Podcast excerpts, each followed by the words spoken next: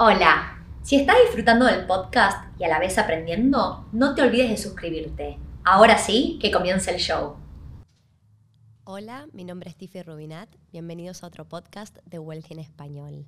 Hoy vamos a estar hablando acerca de Canberra como un mercado que a mí me gusta mucho para inversores extranjeros y también para personas que residen en Australia y quiero eh, cubrir este mercado en profundidad. Hace unas semanas hice un viaje para buscar eh, producto específico para tres clientes. En ese caso de los tres clientes, eh, dos son inversores extranjeros y uno no lo es. Y quería contar un poco todo lo que descubrí en este viaje, las cosas que vi que me gustaron y de qué se trata esta oportunidad. Entonces, vamos a arrancar por dar un vistazo a la última data que tenemos de CoreLogic. CoreLogic es una de las entidades más respetadas cuando miramos em, información y números acerca de cómo performa el mercado inmobiliario en Australia. No solo en Australia, en, varios otros países también. Y, aclaro que esta información que estoy a punto de, dar es em, hasta el 31 de marzo del 2021, es lo más reciente que tenemos, y compara la performance de los mercados versus un año antes, o sea, marzo del 2020. Entonces, lo primero que quería compartir es cómo ha crecido los precios promedios de todo tipo de productos. No me estoy enfocando específicamente o en departamentos o en casas, sino el promedio del mercado em, anual. ¿ok? Cuando comparo Canberra, Canberra performó súper bien durante COVID y hay varios motivos, pero uno de los principales es que Canberra es un mercado donde más o menos el 70% del empleo es eh, del gobierno. El gobierno sigue creciendo en cantidad de empleados, hay sueldos muy altos, muy buenos. Canberra es un mercado que hace muchísimos años eh, le falta oferta, o sea, siempre hay más demanda que oferta. Y por ende, creció muy, muy fuertemente en el último año, creció un 12.1%. Esto, en, cuando buscamos la data de CoreLogic, para que se entienda, se llama un Home Value Index de todas las propiedades. Y si quiero comparar en este mismo periodo cómo performó Sydney, Sydney y Melbourne, Sydney creció un 5.43% y, un Melbourne, y Melbourne un 0.66%. Todo para mí hace sentido. En Australia em, COVID eh, no impactó tan fuerte como en otros países, pero dentro de Australia, Melbourne fue la ciudad más impactada con varios meses de lockdowns, donde la gente tenía que quedarse en la casa y no podía salir a trabajar y todos los negocios estaban cerrados. Entonces, cuando pensamos cómo eh, el sentimiento de la gente afecta y lo que cada persona vivía en distintos estados o territorios de Australia, en, claramente el sentimiento en Melbourne se vio gravemente impactado por estos lockdowns.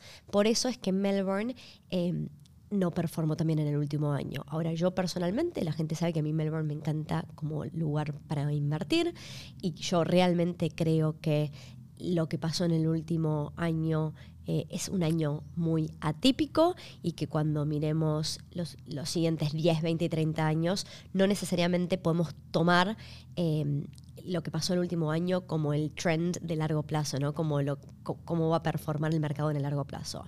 Entonces, a ver, nadie tiene la bola de cristal, nadie puede predecir el futuro. Esto es una decisión o, mi opinión informada, donde yo sí creo que Sydney y Melbourne en el largo plazo van a performar un poco mejor que Canberra, pero Canberra performó súper bien en el último año. Entonces, esta es la, primera información que me parece relevante a la hora de analizar eh, por qué mercados ir. Ninguna inversión es perfecta, creo que lo repito en cada uno de los episodios.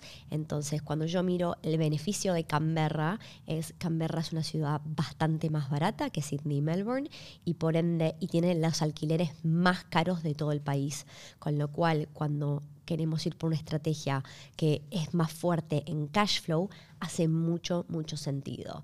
Cuando queremos ir por una estrategia pura de apreciación, que se llama capital growth, Sydney y Melbourne hacen un poquito más de sentido. Pero en ambos, en los tres mercados que estoy mencionando en este episodio, se pueden encontrar propiedades donde se paguen solas, pongan un poquito de plata en, nuestro, en nuestra cuenta bancaria todos los meses y se aprecian en el tiempo. Yo siempre digo que cada persona puede tener su estrategia distinta.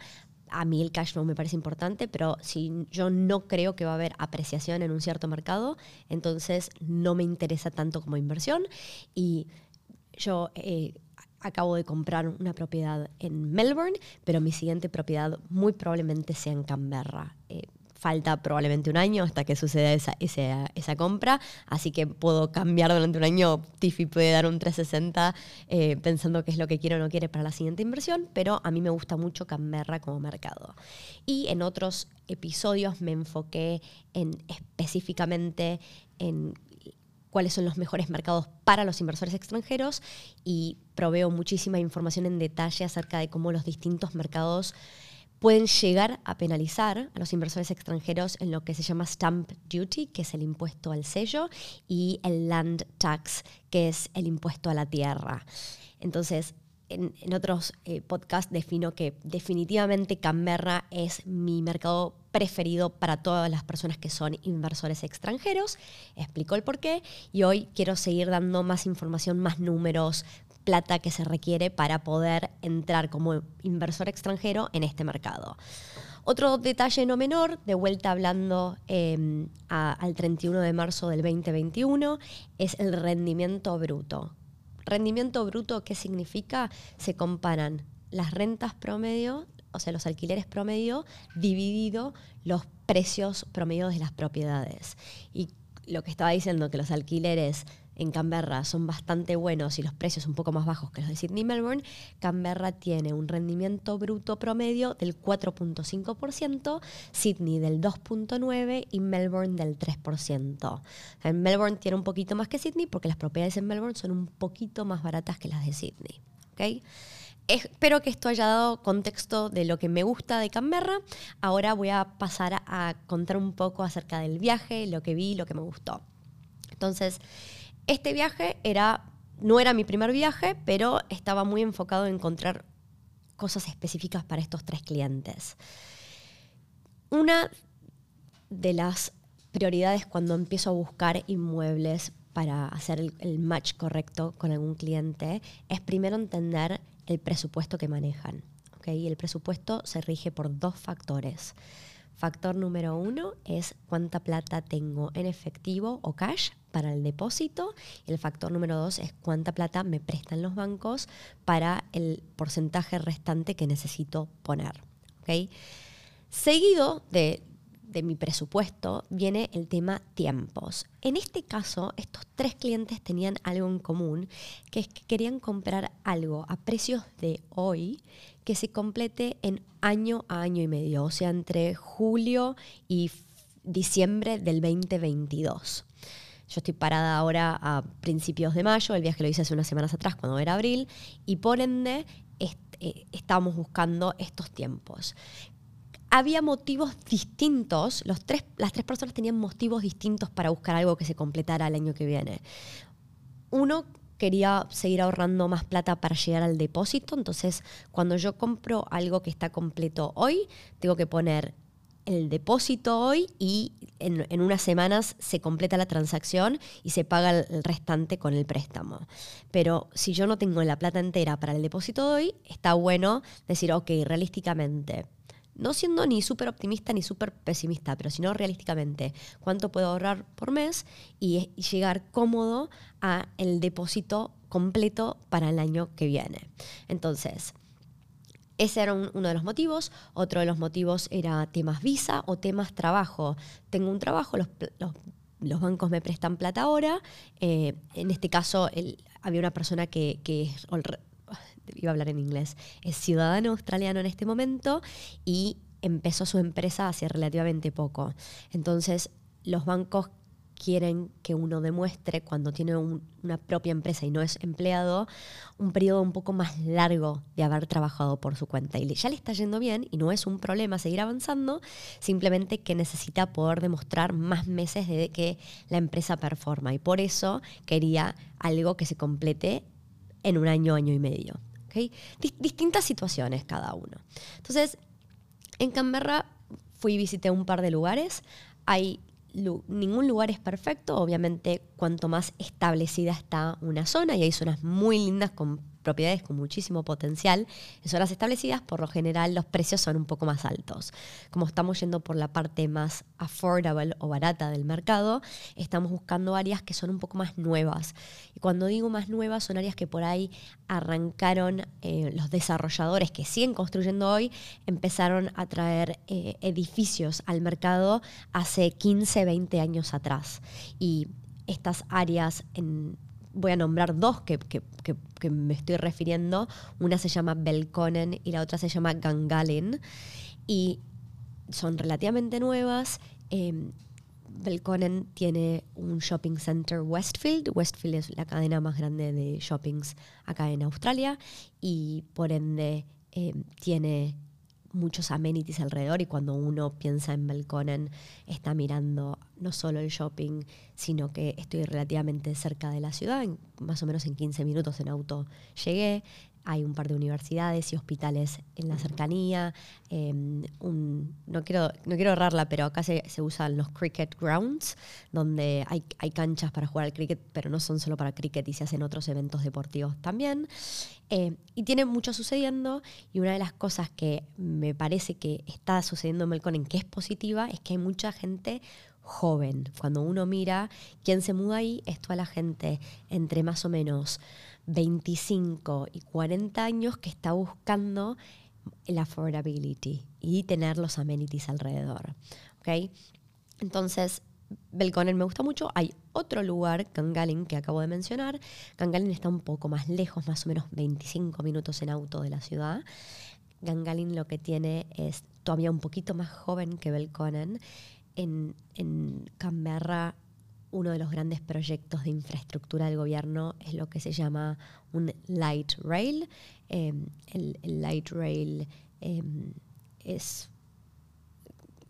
ahora me, está faltando la palabra y no quiero inventar, pero eh, básicamente va por la calle, ¿está bien? No, no es un tren, es por la calle y como que es un reemplazo de los colectivos, pero tiene eh, caminos individuales, o sea que no comparte la calle con, el, con los autos y los colectivos, necesariamente.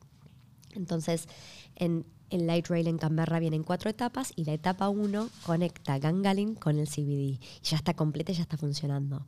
Y eso hace que la zona esté remontando mucho. Ahora, como como Gangalin es todavía un poquito más nuevo, lo que pasa es eh, los, los precios en el mercado se van corrigiendo y durante el último año no creció tanto, pero justamente ahí es donde está el potencial. Como en el último año Gangalin no necesariamente creció tanto como otras áreas de Canberra, quedó bastante más barato. Entonces ahí es cuando uno ve el beneficio en el salto de precios cuando la gente está yendo por lugar, el, el mercado más barato. ¿ok? A ver, precios que estoy viendo de departamentos, vayamos por la parte más affordable, eh, un, departamento de un cuarto con un baño y una cochera de más de 50 metros cuadrados internos y probablemente el promedio son 8 metros cuadrados externos de balcón, está en 350 mil dólares australianos. Y si voy a uno de dos cuartos con dos baños y dos cocheras, probablemente está más o menos en 450 500 mil dólares australianos. Obviamente siempre hay rango, yo estoy nombrando un rango de que estamos mirando cosas entre los 350 y 500 mil dólares australianos. Entonces, ¿qué sucede? Como inversor extranjero, nosotros necesitamos pagar un depósito más grande que el depósito que paga alguien que es residente. A un residente puede poner el 10% de depósito y los bancos le prestan hasta el 90% sin problema, mientras que alguien que es un inversor extranjero, en general, esto es una regla general, no siempre es así, tiene que poner el 35% de depósito y los bancos o entidades financieras le prestan el 65%. ¿ok? Entonces, en ese eh, rango de los 350 mil dólares significa que de depósito un inversor extranjero más o menos tiene que poner 122 mil 500 dólares australianos. Y si estoy en el rango más alto de los 500 mil dólares, son 175 mil dólares australianos. También de depósito. ¿Qué más se requiere en cash? No solo es el 35% de depósito, sino que vamos a tener que hacer una aplicación al FIRB. FIRB es el Foreign Investor Review Board. Es una aplicación que suele tardar dos, entre dos semanas y un mes, bastante simple. Me actualizaron la semana pasada un abogado en los precios actuales de aplicación al FIRB y son aproximadamente 5.800 dólares australianos, o sea que al depósito de los, de los 35%, 35%, tengo que además sumarle este, este monto de 5.800. Este monto vale fijo para todas las propiedades abajo del millón de dólares. Y siempre tenemos como inversores extranjeros, tenemos que estar buscando propiedades nuevas porque el gobierno quiere incentivar la construcción, entonces a los inversores extranjeros solo les dejan comprar residencial nuevo. Hay excepciones donde uno puede llegar a probar que va a vivir en, un cierto inmueble y en ese caso le pueden llegar a dejar comprar una propiedad existente, pero en general tenemos que buscar cosas 100% nuevas. Y se suma el impuesto al sello, el stamp duty, que en estos rangos que manejaba de precios para, el, para la propiedad que el precio de compra es de 350 mil dólares, el stamp duty es aproximadamente 7 mil dólares australianos. Para una propiedad en los 500 mil dólares australianos, el stamp duty está en 12 mil dólares australianos. ¿okay? Es un rango de entre 7 mil y 12 mil. Y finalmente el costo de nuestros abogados dependiendo con quién estamos trabajando, con algunos desarrolladores hemos logrado em, un arreglo donde para los foreign investors el desarrollador cubre parte del costo de los abogados, pero más o menos si tuviéramos que pagar el 100% de ese costo, estamos hablando de 1.200 dólares australianos. ¿okay? Entonces, si sumo el depósito del 35%, la aplicación al FERB, el impuesto al sello o stamp duty, el costo de mis abogados, requiero en efectivo cash para ese menor, ese rango más bajo, más o menos tengo que disponer de 136.500 dólares australianos. Si uso la tasa de cambio Google al día de ayer era de 0.77 y entonces serían más o menos 106.000 dólares americanos. En, en, el rango un poco más alto de los 500.000 dólares australianos de, precio de compra, cuando de vuelta sumo todos estos gastos que acabo de mencionar, el 35% de depósito, el FERB, el stamp duty y el costo de los abogados, y más o menos estoy en el monto de 194 mil dólares australianos, que en moneda eh, dólar americano son 150 mil dólares, ¿ok? El rango de 110 mil a 150 mil dólares americanos es más o menos lo que uno tiene que tener en su cabeza para disponer si uno quiere comprar algo ahora. ¿ok? Entonces, tenemos las opciones de buscar algo completo ahora o comprar algo a precios de hoy que se complete en el futuro, donde yo, en vez de tener que poner todo el depósito hoy y pagar todo lo que acabo de decir hoy, lo que yo hago es poner un depósito del 10% hoy y así es como sacan el inmueble del mercado. Es un precio fijo, va a ser mío, yo ya me comprometo a comprarlo y el, restante del 90%, que 25% más lo voy a tener que sacar de mi propio bolsillo y el resto me lo va a prestar una entidad financiera, es cuando se complete la propiedad y me entreguen las llaves. ¿okay? Eso se llama el settlement. Entonces, no es que haya una estrategia que sea mejor que la otra, el de completo versus comprar algo de pozo. Que de pozo en inglés se dice off the plan y completo es completed stock. ¿Está bien? Entonces, a ver, en, si comparo, no es ni siquiera pros y contras, es la situación real, es que para algo completo necesito todo el efectivo hoy, mientras que para algo que se completa en el futuro necesito el 10% del depósito, no más hoy. En lo que compro al completo, lo que estoy haciendo es, estoy ahora en este momento aplicando al préstamo. que El préstamo me lo dan hoy y hoy tengo que demostrar mis ingresos para que me lo aprueben. Mientras que si, completo si compro algo que se completa en el futuro, hoy los bancos no van a querer hablar conmigo y meramente me pueden asesorar y decir, sí, con esta cantidad de ingresos más o menos te prestamos este monto, pero no me pueden dar una oferta concreta de un préstamo hasta que no estemos dentro de los, diría, entre los tres y seis meses de, que se complete esa propiedad. O sea, por lo general uno arranca la aplicación para un préstamo tres meses antes del settlement, ¿ok? Entonces, esto es lo bueno y lo malo. Si yo no creo que va a ser un problema em, que me presten la plata, no, no importa si espero al futuro. Pero si yo ahora tengo un trabajo y no sé si ese trabajo lo voy a tener en seis meses porque estoy planeando renunciar o me quiero ir a viajar, bueno, COVID es muy difícil el irse a viajar, pero distintas situaciones, entonces lo mejor es sacar el préstamo hoy y buscar algo completo hoy. Ahora, hay gente que no le gusta comprar cosas que son de pozo. Y quiero explicar en qué situación a mí sí me gusta comprar algo de pozo. Si a mí me están ofreciendo algo a precios de hoy, o sea, si yo voy y hago el comparativo en el mercado y es un buen precio hoy, entonces yo estoy ok con comprar ese inmueble por más que se complete a un año y medio. La verdad es que yo considero que el mercado va a seguir creciendo y bastante fuertemente en los siguientes dos, tres años, con lo cual no me preocupa. El problema sería si yo compro algo que se completa en un año, donde en vez de pagar el precio de hoy, estoy pagando el precio de lo que creo que va a valer con el crecimiento del año siguiente.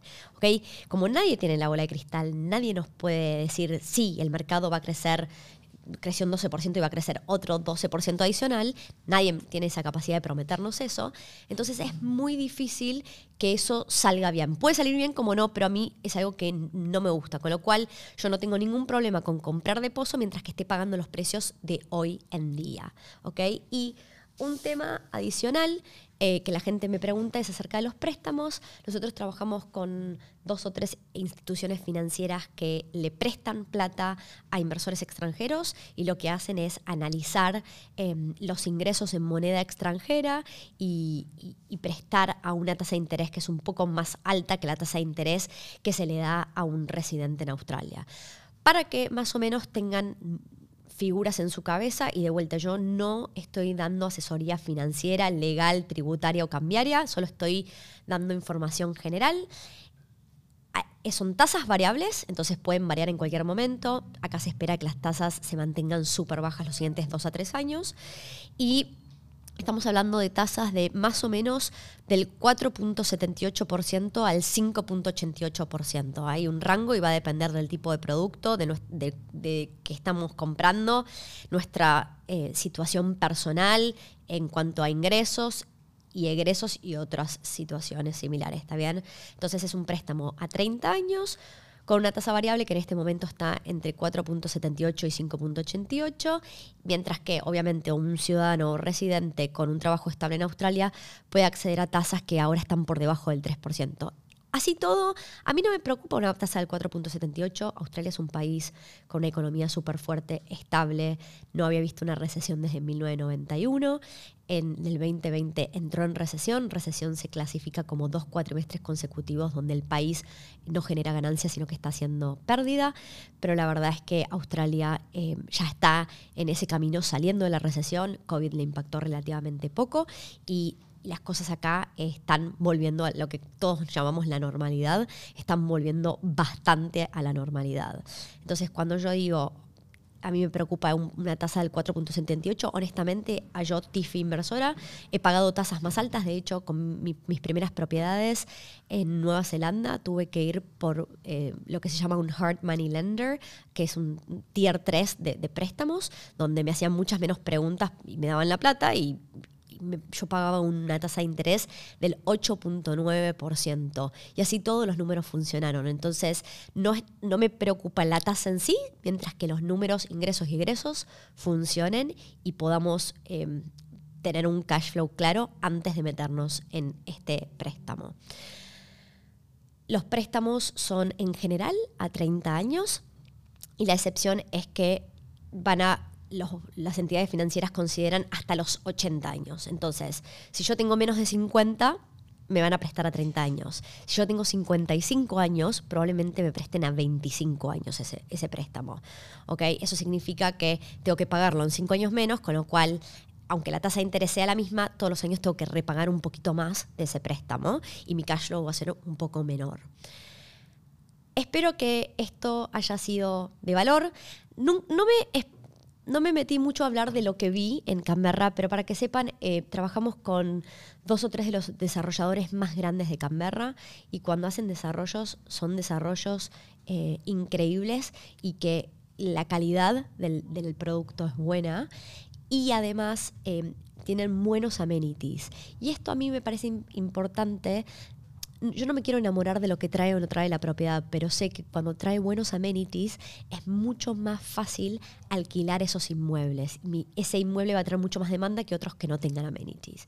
Entonces, amenities que traían la mayoría de estos desarrollos es pileta, sauna, em, parrillas que vienen con con gas para que cualquiera pueda ir y hacer con amigos lo que acá se llama un barbecue afuera. Algunos traían coworking space, eh, salas, lugares donde uno se puede poner a trabajar y con una sala cerrada con, una con un televisor para poder hacer teleconferencias, gimnasios ya sea cerrados o al aire libre en, el piso más alto. Y algunos de estos están en lugares bastante céntricos, no son el centro-centro, pero, pero en la zona hay bastante movimiento y traen en la planta baja lo que se llama retail, pueden traer cafés, restaurantes, supermercados, etcétera, que eso le dan mucha vida. Y también son cosas que cualquier inquilino busca porque es la comodidad y el confort de poder, si me quedé sin huevos, bajar y comprar los huevos, ¿no?